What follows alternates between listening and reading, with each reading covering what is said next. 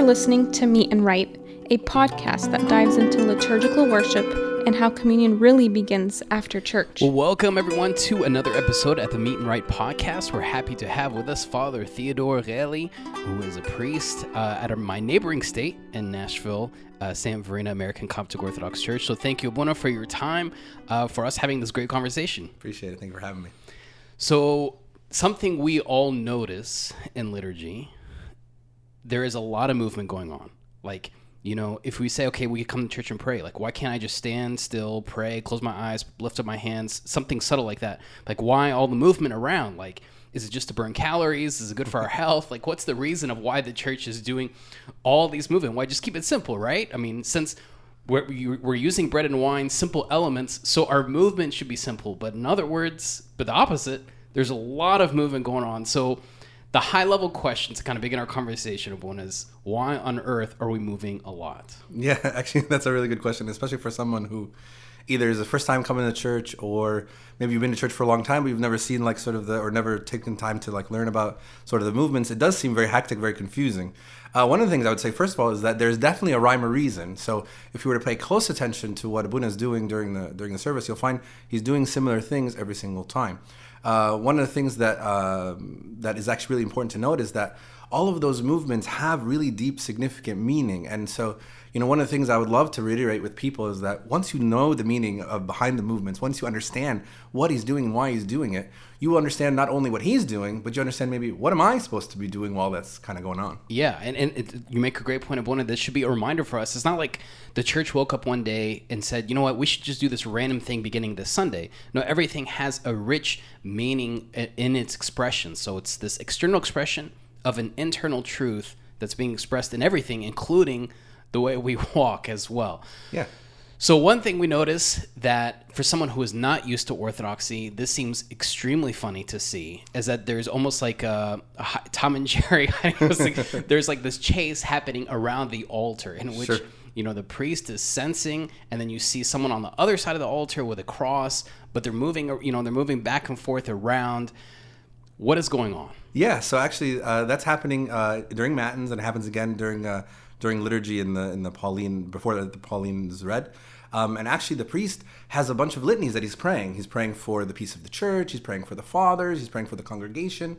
And the deacon is actually standing opposite him and, and responding to those prayers. So those inaudible prayers have inaudible responses uh, from the from the deacons. And so, you know, one of the things that is uh, kind of nice to know is like it, it's good to know what prayers are being said because like I was mentioning before, like we have a role too as the congregation. We're not yeah. watching a theater of things happening. Yeah. So when when the deacon or when the priest is saying, you know, pray for the peace of the one holy Catholic, even if he's saying it inaudibly, you know, and and the deacon is actually, even though he's saying it inaudibly, he's saying he's commanding the congregation pray for the peace of the one like remember the, the, the church yeah and remember the fathers remember yeah. the people who are assembled yeah and so when when we're when we're singing the hymns if you find a sign like a silent time or a couple seconds that's a good time for you to you know like pray for those around you pray for the peace of you know the pope or the bishop or, or the or the priests of the church things like that. You know there's a role for us that to to to, to be doing while when is like you said doing that tom and jerry kind of motion around the altar. Yeah and, and it's good that the church gives us that.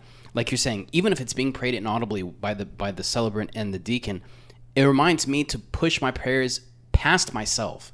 Maybe like my prayers are also God help me with my you know this issue, my test, this work, my, you know my this friendship.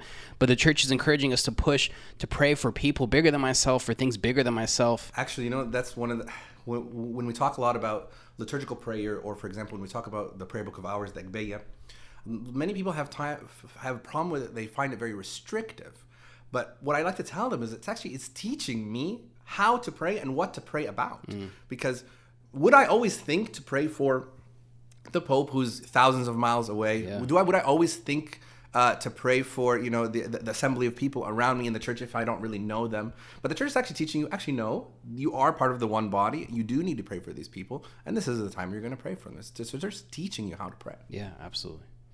So we noticed too of one of like that after the the three time or six times depending how you look at it of, of of the priest and the deacon going around, the priest then goes around with the censer. Okay, uh, I'm with you. We're, we're praying for these people and elements bigger than myself and bigger than my own issues. And I'm participating inaudibly as well with the with the priest and with the deacon. But then the priest, you know, didn't have enough there. He ends up going around the church as well. What is going on there? Yeah, so actually, there are really two big things that are happening that I think are, are really important. The first thing is he's censing the icons, and he will say a small prayer of intercession, asking for the intercession of the particular saint uh, in that icon.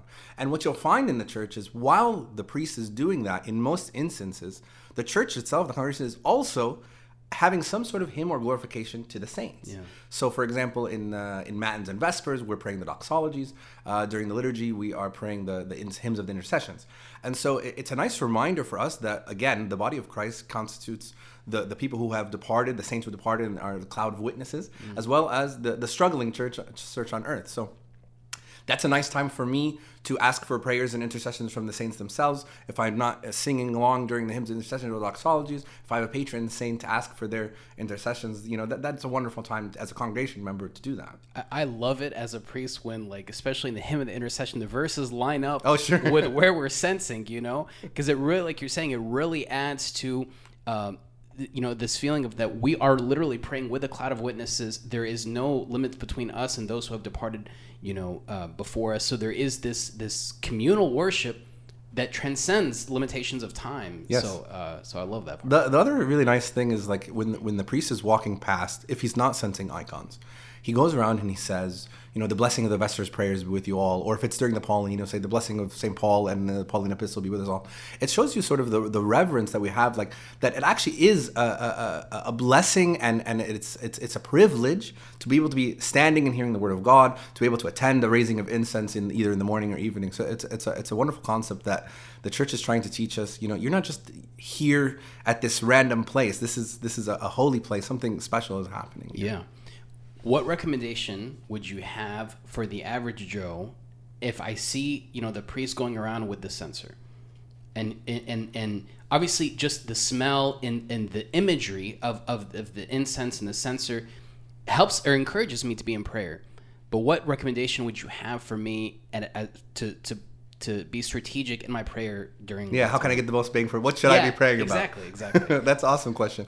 Actually, I, I think the, the, the thing that the church actually directs us to do is uh, prayers of repentance. So I should be um, doing a little bit of self examination, thinking of to myself, you know, what are the things this week that I, that I did that maybe weren't so pleasing to God? What are the things that I'm in need of, of, of reconciliation or repentance with God? Because actually, towards the end of the, of the circuit, the priest, as he's going around, it's as if he is gathering the, the sins of all the people, and then he goes up to the altar and he takes, uh, you know, symbolically, he's taking the sins of all the people.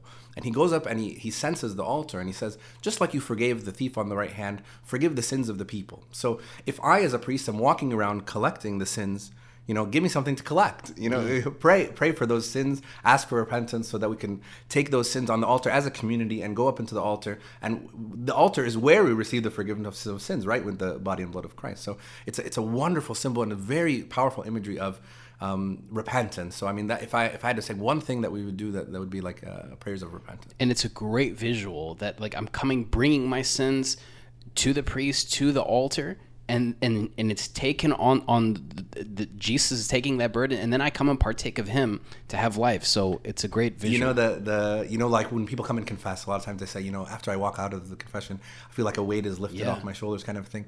I, the church is trying to teach me, well, I can have that small moment there in the liturgy, Yeah. right? I can I relieve my burden of those sins. They're not mine anymore. I'm, I, I gave them to the priest. I'm taking them to the altar. I, I'm going. To, I, I've obviously repented and confessed about them, and I'm and I'm coming now to partake in the Eucharist, you know, in a worthy manner Yeah. because uh, those sins have been like sort of forgiven me on the on, the altar. So. yeah yeah and I'm, obviously I'm stating the obvious but it includes the priest as well Of course, we're of saying course. that Lord accept our you know our our prayers just in our repentance just as you accepted the right hand thief so it's including all of us um, Oh, yeah, communally absolutely. for, for this corporate worship for sure. So w- we also notice too one of that like a priest or, or a bishop when when they are you know going around the church with the censer, it's not just venerating the icons, that there is some touch involved as well, like coming to the pulpit, coming to other things. You know, why? Okay, like I'm with you, uh, censing it and venerating icons. I get that. Obviously, it's not the wood, but it, it's it's you know the the, the, the sand on the icon but you know what's your response to like why are you touching things like, Yeah. So actually, you know, uh, the Orthodox Church generally, when we worship, we're worshiping with all of our senses. And so when we go, uh, I think what you're referring to is, you know, when the when the priest is doing the circuit of incense, one of the things he does is he'll go to the pulpit where the where the gospel is, and he will take the blessing of the word of God, and he's touching the word of God, and because physically, you know, the, my whole body is is participating in worship. The smells, the sights, my I'm using my my my ears, my you know, all my senses are, are being engaged. So I touch the, the word of God to take the to blessing of the of the word of God. Also, if you happen to have uh, relics, uh, part of a, the body of a, of a saint. Uh, in the church, they will go to the to the relic and, and, and touch the relic and take the blessing. Also, even actually, if there's another priest, Yeah, they will true. go and offer incense to the other priest, and actually, they will touch the other priest. Yeah. Because the the priesthood he's representing, he's an icon of Christ, Mm. and so they, they go to the priest to, to take the blessing of the priest or the bishop if the bishop is uh, is, is is there. Yeah. You know, we also get this too when I just psychologically, like we touch things. I mean, even to greet people. I mean, we greet each other like with a touch. It's, you know, it's not just you know, you know, it, there's a there's a touch involved because we need that. Just psychologically, we're wired to feel connected with people or items through a touch. So obviously, the church is using that psychological component for our spiritual enrichment as well. Yeah, for sure. So sometimes we notice that a priest would cense the entire church and really get to the back of church and then come back to the front. But then sometimes he does like a condensed version where it's like just in the front. So is it out of laziness or is it like, you know, explain why sometimes the, the censing involves the entire church and sometimes it just involves like the, you know, the front half. Yeah, it's good. I mean, I, I appreciate when people are paying uh, that much attention and detail to what the priest is doing because, like I said, when you understand what's going on, you can meditate on the thing that the church is intending you to meditate on. Yeah. So, um, yes, there is a difference between actually during the liturgy of the word, while we're reading uh, the readings of the day, there are two different uh, circuits of incense. The one circuit of incense that is done right before the Pauline epistle is read, he does what you said, he goes around the entire church. And that's sort of representing that St. Paul preached to basically the entire known world when uh, when he was preaching.